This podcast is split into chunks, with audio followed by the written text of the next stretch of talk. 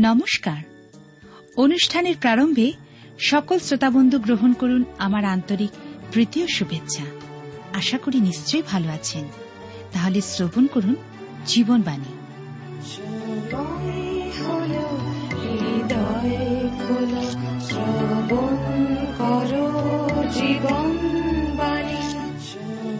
প্রভু যীশু খ্রিস্ট আমার আপনার মুক্তির জন্য নিজ প্রাণ ক্রুশের উপরে বলি দিলেন।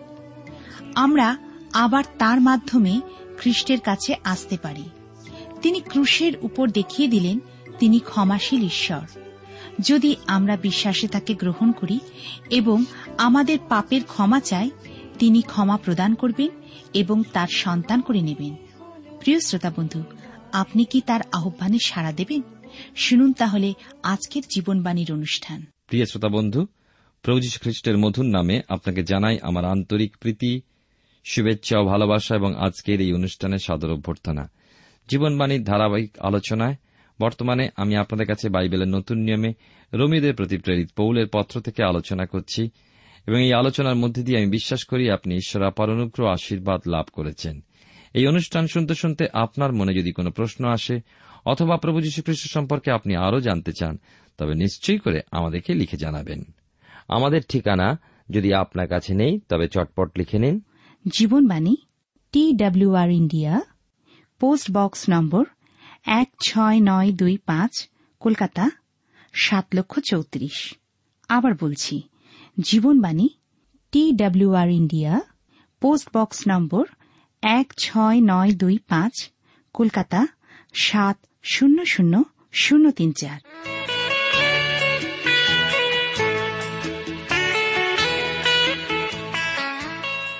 প্রিয় শ্রোতা বন্ধু, আপনি জীবনবাণীর অনুষ্ঠান শুনছেন।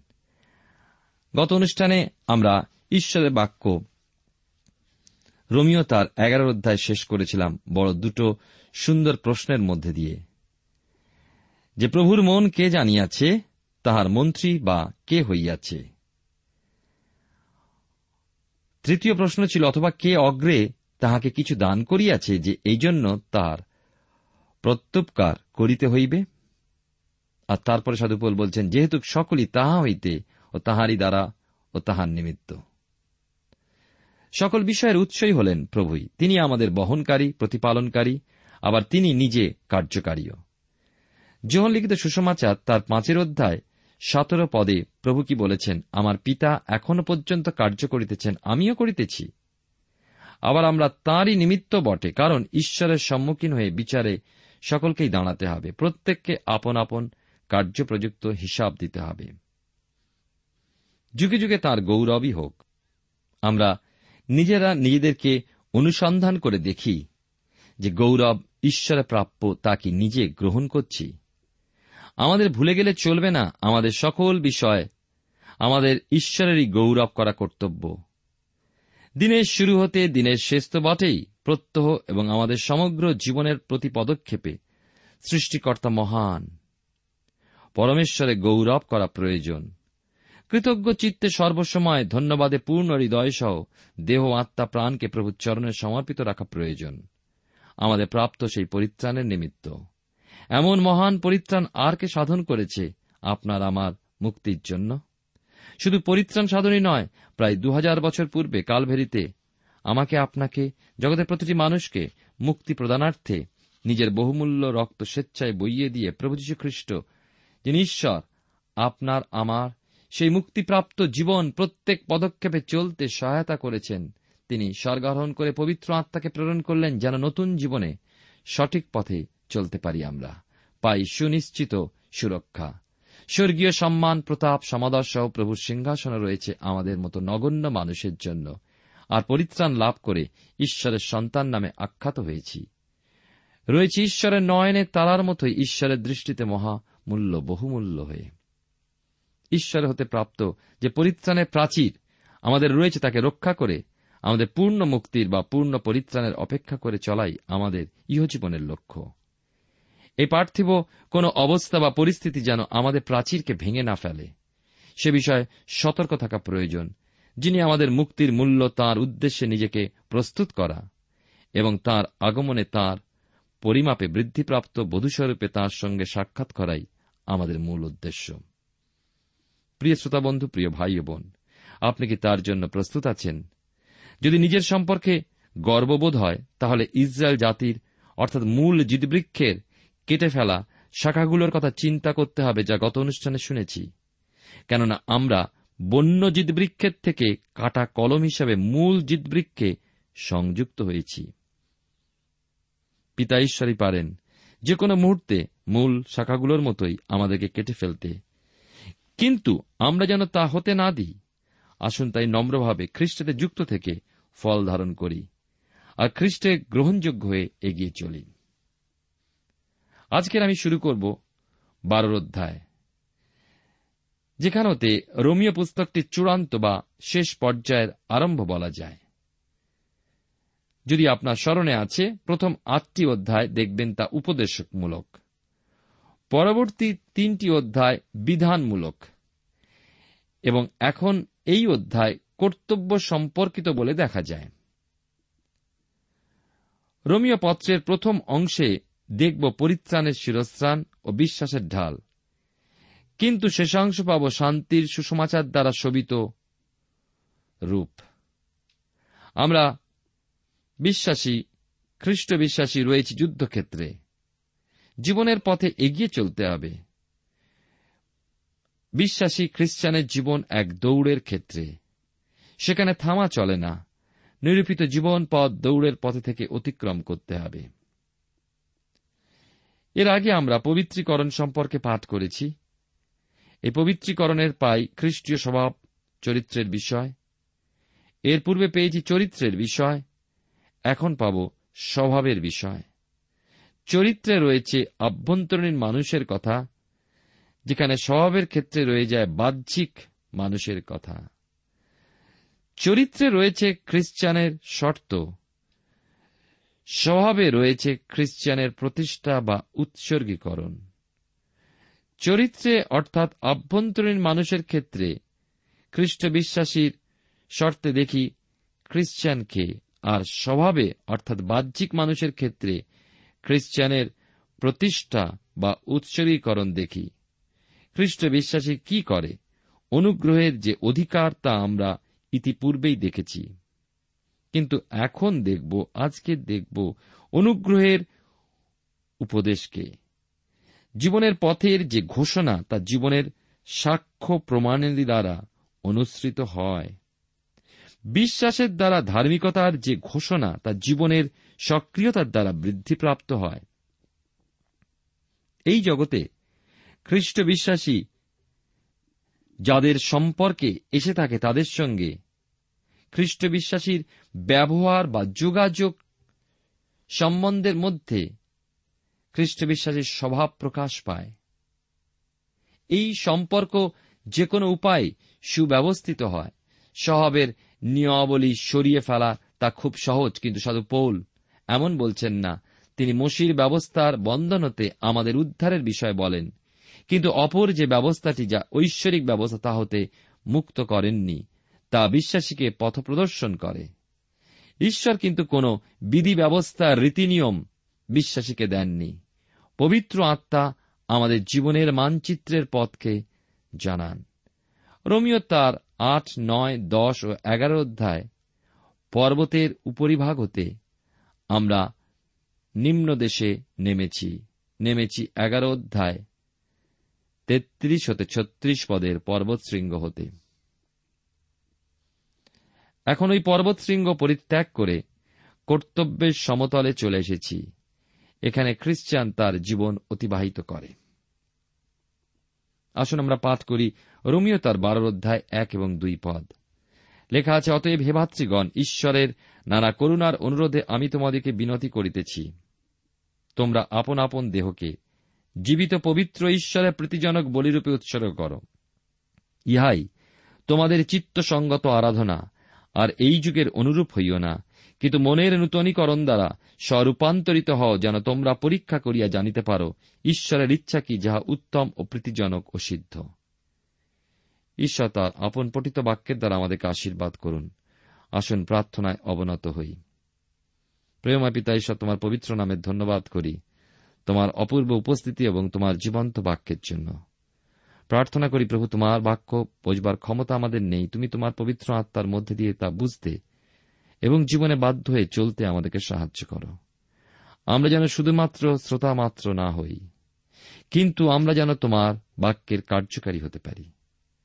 তুমি আমাদের সঙ্গে থাকো, তোমার আত্মা দ্বারা চালিত করো, তোমার ইচ্ছা দ্বারা আমাদেরকে নিয়ন্ত্রণ করো, তোমার বাক্য দ্বারা আমাদের নির্দেশ তুমি দান করো।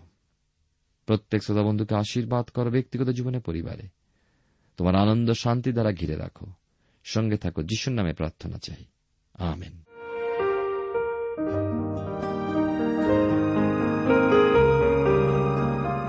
প্রিয় শ্রোতা বন্ধু, আপনি জীবনবাণীর অনুষ্ঠান শুনছেন। এই অনুষ্ঠানে আমি আপনাদের কাছে রোমিও তার বারোর অধ্যায় পাঠ করেছি, প্রথম দুটি পদ। এবং প্রথম পদটি শুরু হয়েছে, অতএব এই কথাটা দিয়ে। অতএব আমি বিনতি করিতেছি। নিজেদের দেহকে ঈশ্বরের উদ্দেশ্যে উৎসর্গ করার জন্য, ঈশ্বরের বশবর্তী করার জন্য সাধু পৌল বিশেষভাবে অনুনয় বিনয় করছেন। কিন্তু কেন? সাধু পৌল বলছেন, অতএব এর পূর্বে এগারোর অধ্যায় শেষে পাই ঈশ্বর অপার করুণাময়, অসীম অনন্ত তাঁর জ্ঞান প্রজ্ঞার বিষয় যা আমাদের ধারণাতীত। মানুষকে তিনি শুদ্ধ ও সূচি করে তার সঙ্গে যুক্ত করেন। অতএব আমাদের কৃতজ্ঞতা সহ তার সঙ্গে সংযুক্ত থাকা, তার হতে রস সংগ্রহ করে ফলবান হয়ে ওঠা কত না প্রয়োজন। আর ঈশ্বরের বশবর্তী না হয়ে তা কি সম্ভব? আমাদের সমুদয় দেহ, আমাদের সমগ্র সত্তা সম্পূর্ণ ঈশ্বরের উদ্দেশ্যে উৎসর্গীকৃত থাকা প্রয়োজন। থাকা প্রয়োজন জগৎ ও জাগতিকতা হতে পৃথকীকৃত। ঈশ্বরের সন্তোষজনক, প্রীতিজনক হয়ে। সাধু পোল তাই বা অতএব যে বিনতি রেখেছেন, সেই বিনতির ভাষা ব্যবস্থার বা বিধিগত নয়, তা হল অনুগ্রহের ভাষায় ভরপুর। না, এখানে নেই সিনয় পর্বতের বজ্রধ্বনি। মসি দিয়েছিলেন আজ্ঞা। সাধু পোল করেছেন স্বনির্বন্ধ অনুরোধ। তিনি দিচ্ছেন পরামর্শ। পৌল কি আদেশক্রমে একথা বলতে পারতেন? ফিলিমনকে সাধু পৌল বলেছেন, অতএব যা উপযুক্ত তদ্বিষয় তোমাকে আজ্ঞা দিতে, যদিও খ্রিস্টে আমার সম্পূর্ণ সাহস আছে, তথাপি আমি প্রেম প্রযুক্ত বরং বিনতি করিতেছি। সাধু পৌল নতুন নিয়মের খ্রিস্টীয় পরিচারক আজ্ঞা দেন না, কারণ অনুরোধ বিনতি। তিনি বলেন, ঈশ্বরের নানা করুণার অনুরোধে আমি তোমাদিওকে বিনতি করিতেছি।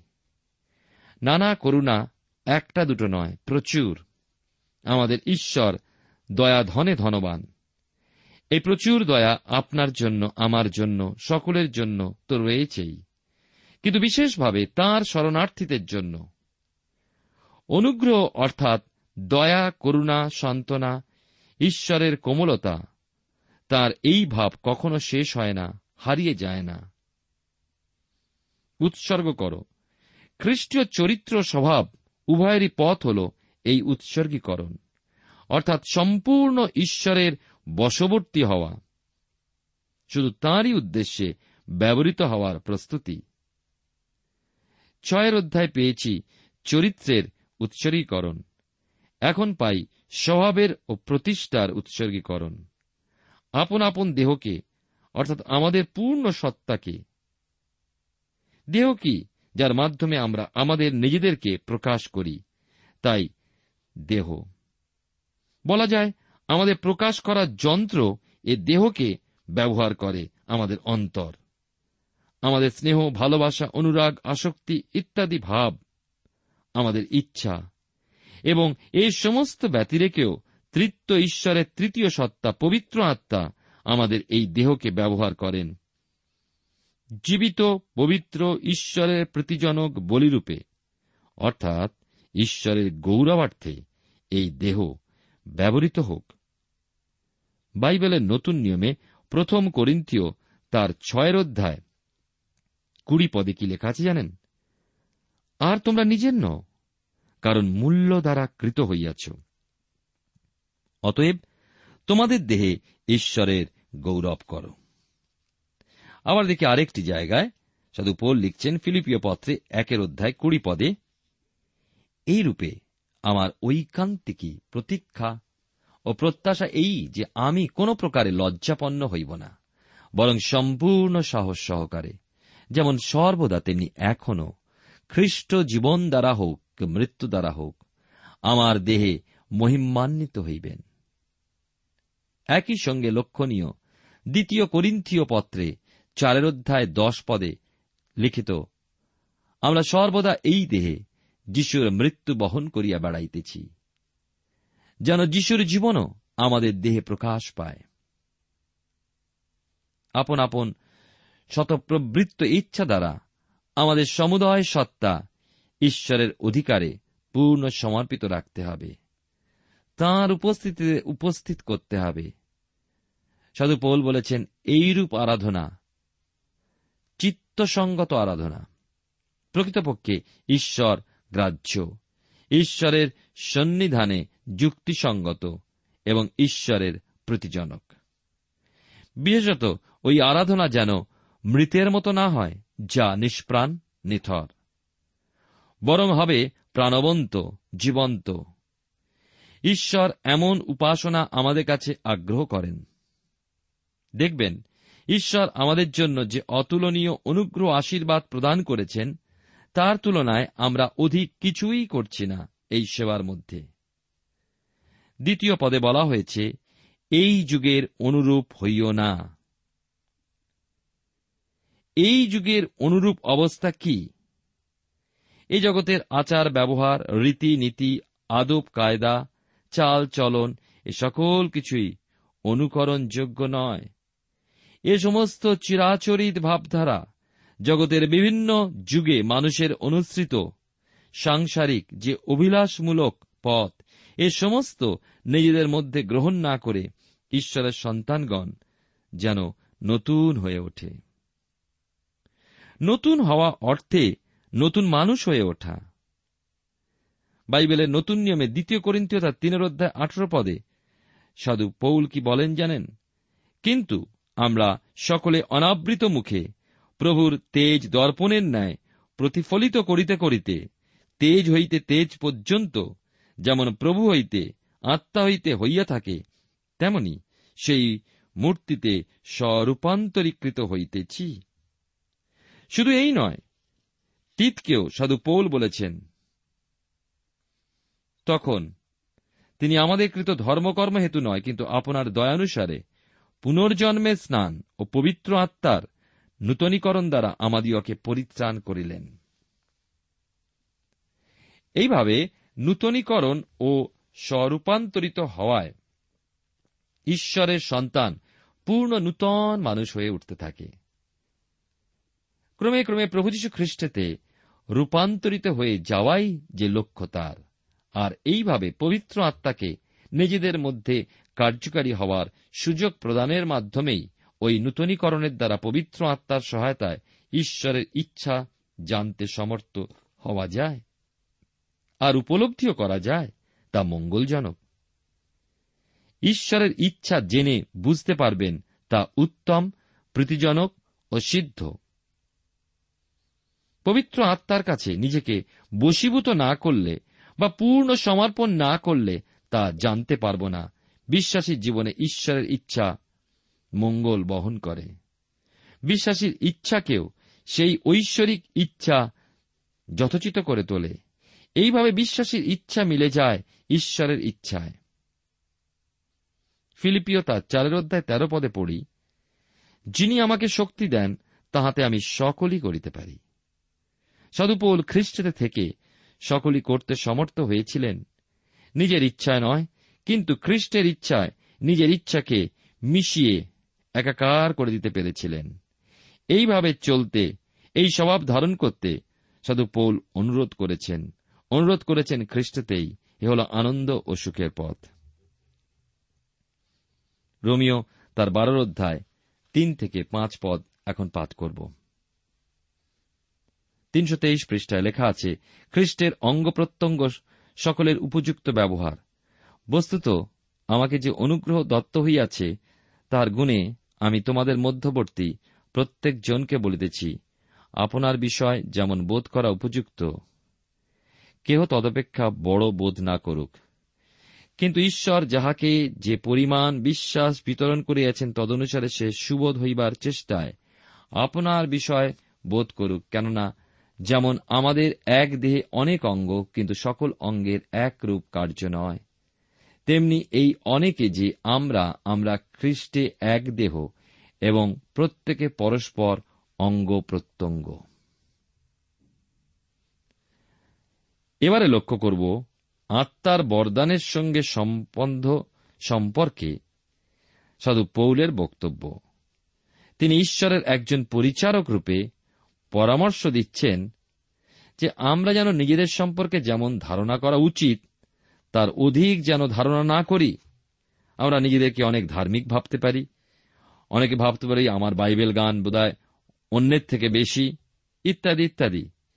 বিশ্বাসী খ্রিস্টের দেহের অঙ্গরূপে খ্রিস্টের ইচ্ছা পূরণে খ্রিস্টের দেহের অঙ্গেরই কার্য সাধন করুক।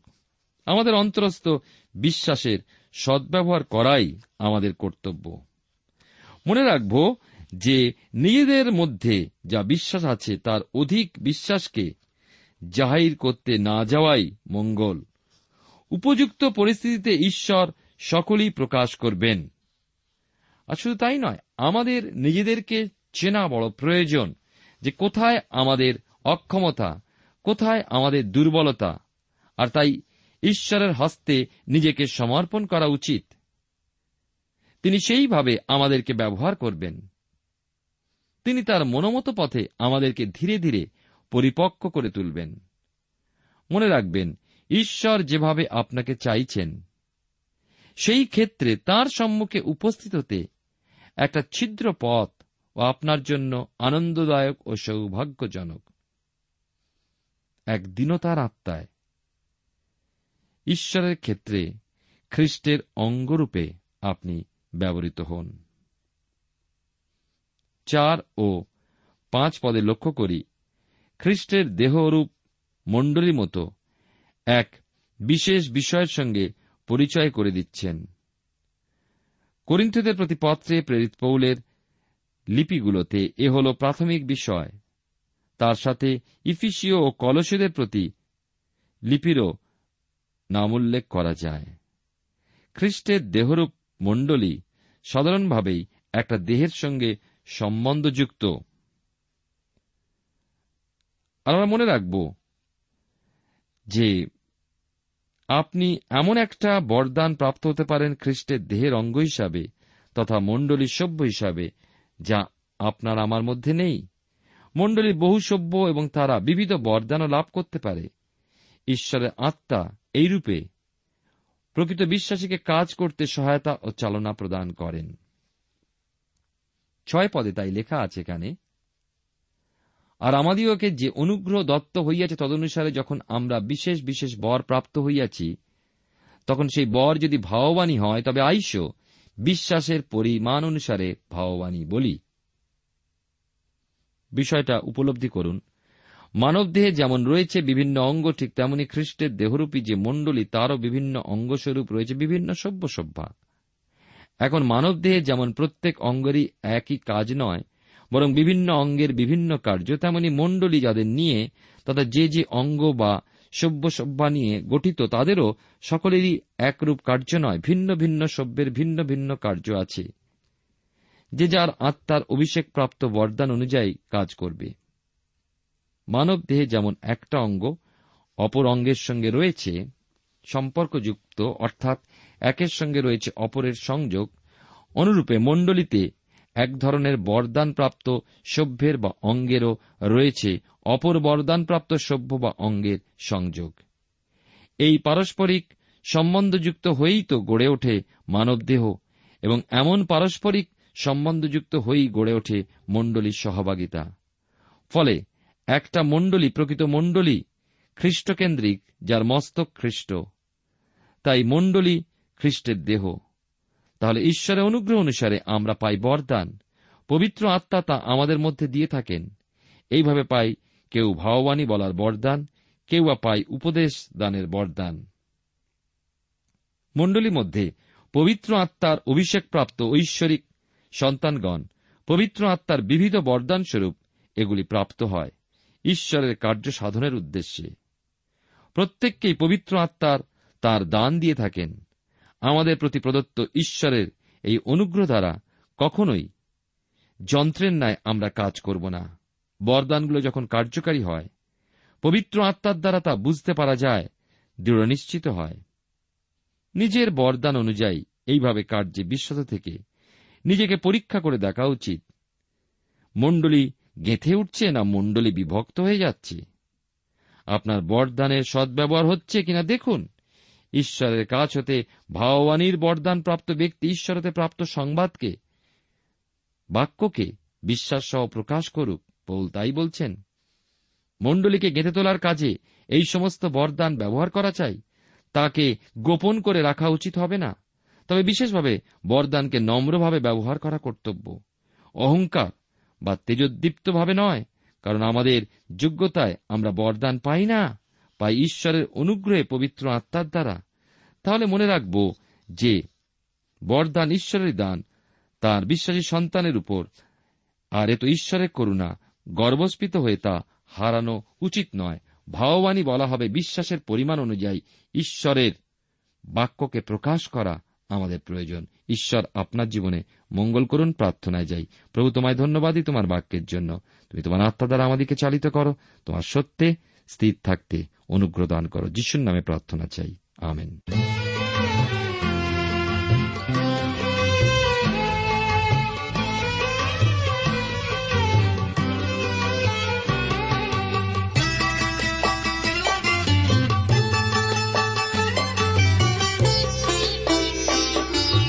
তুমি আমার চোখের আলো তুমি আমার। প্রিয় শ্রোতা বন্ধু এতক্ষণ শুনে বাইবেল থেকে জীবনবাণীর আজকের আলোচনা। আমাদের অনুষ্ঠান কেমন লাগল?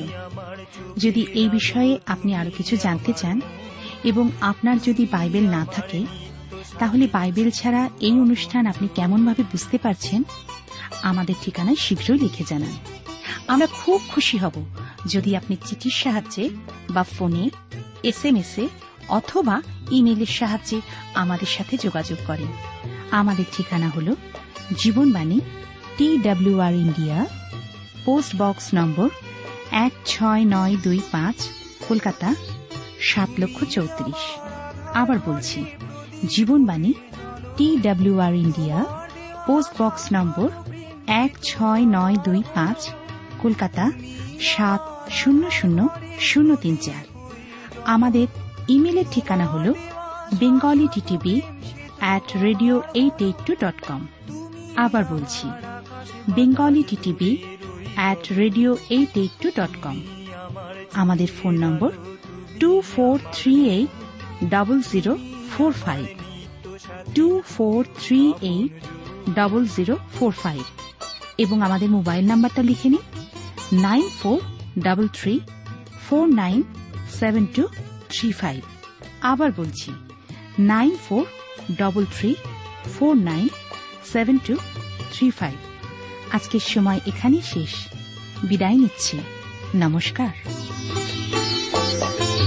জীবন মরুর মাঝে তুমি মোর তৃষ্ণার জল। সর্বশক্তিমান প্রভু, তুমি আমার বল। জীবন মরুর মাঝে তুমি মোর তৃষ্ণার জল। সর্বশক্তিমান প্রভু, তুমি আমার তুমি অমূল্য তুমি আমার চোখের আলো, তুমি আমার মন। তুমি আমার নিত্য সাথী ছিল আপন প্রভু তুমি আমার চোখের আলো, তুমি আমার মন। তুমি আমার নিত্য সাথী ছিল আপন তুমি আমার নিত্য সাথী ছিল আপন তুমি আমার নিত্য সাথী আপন আপন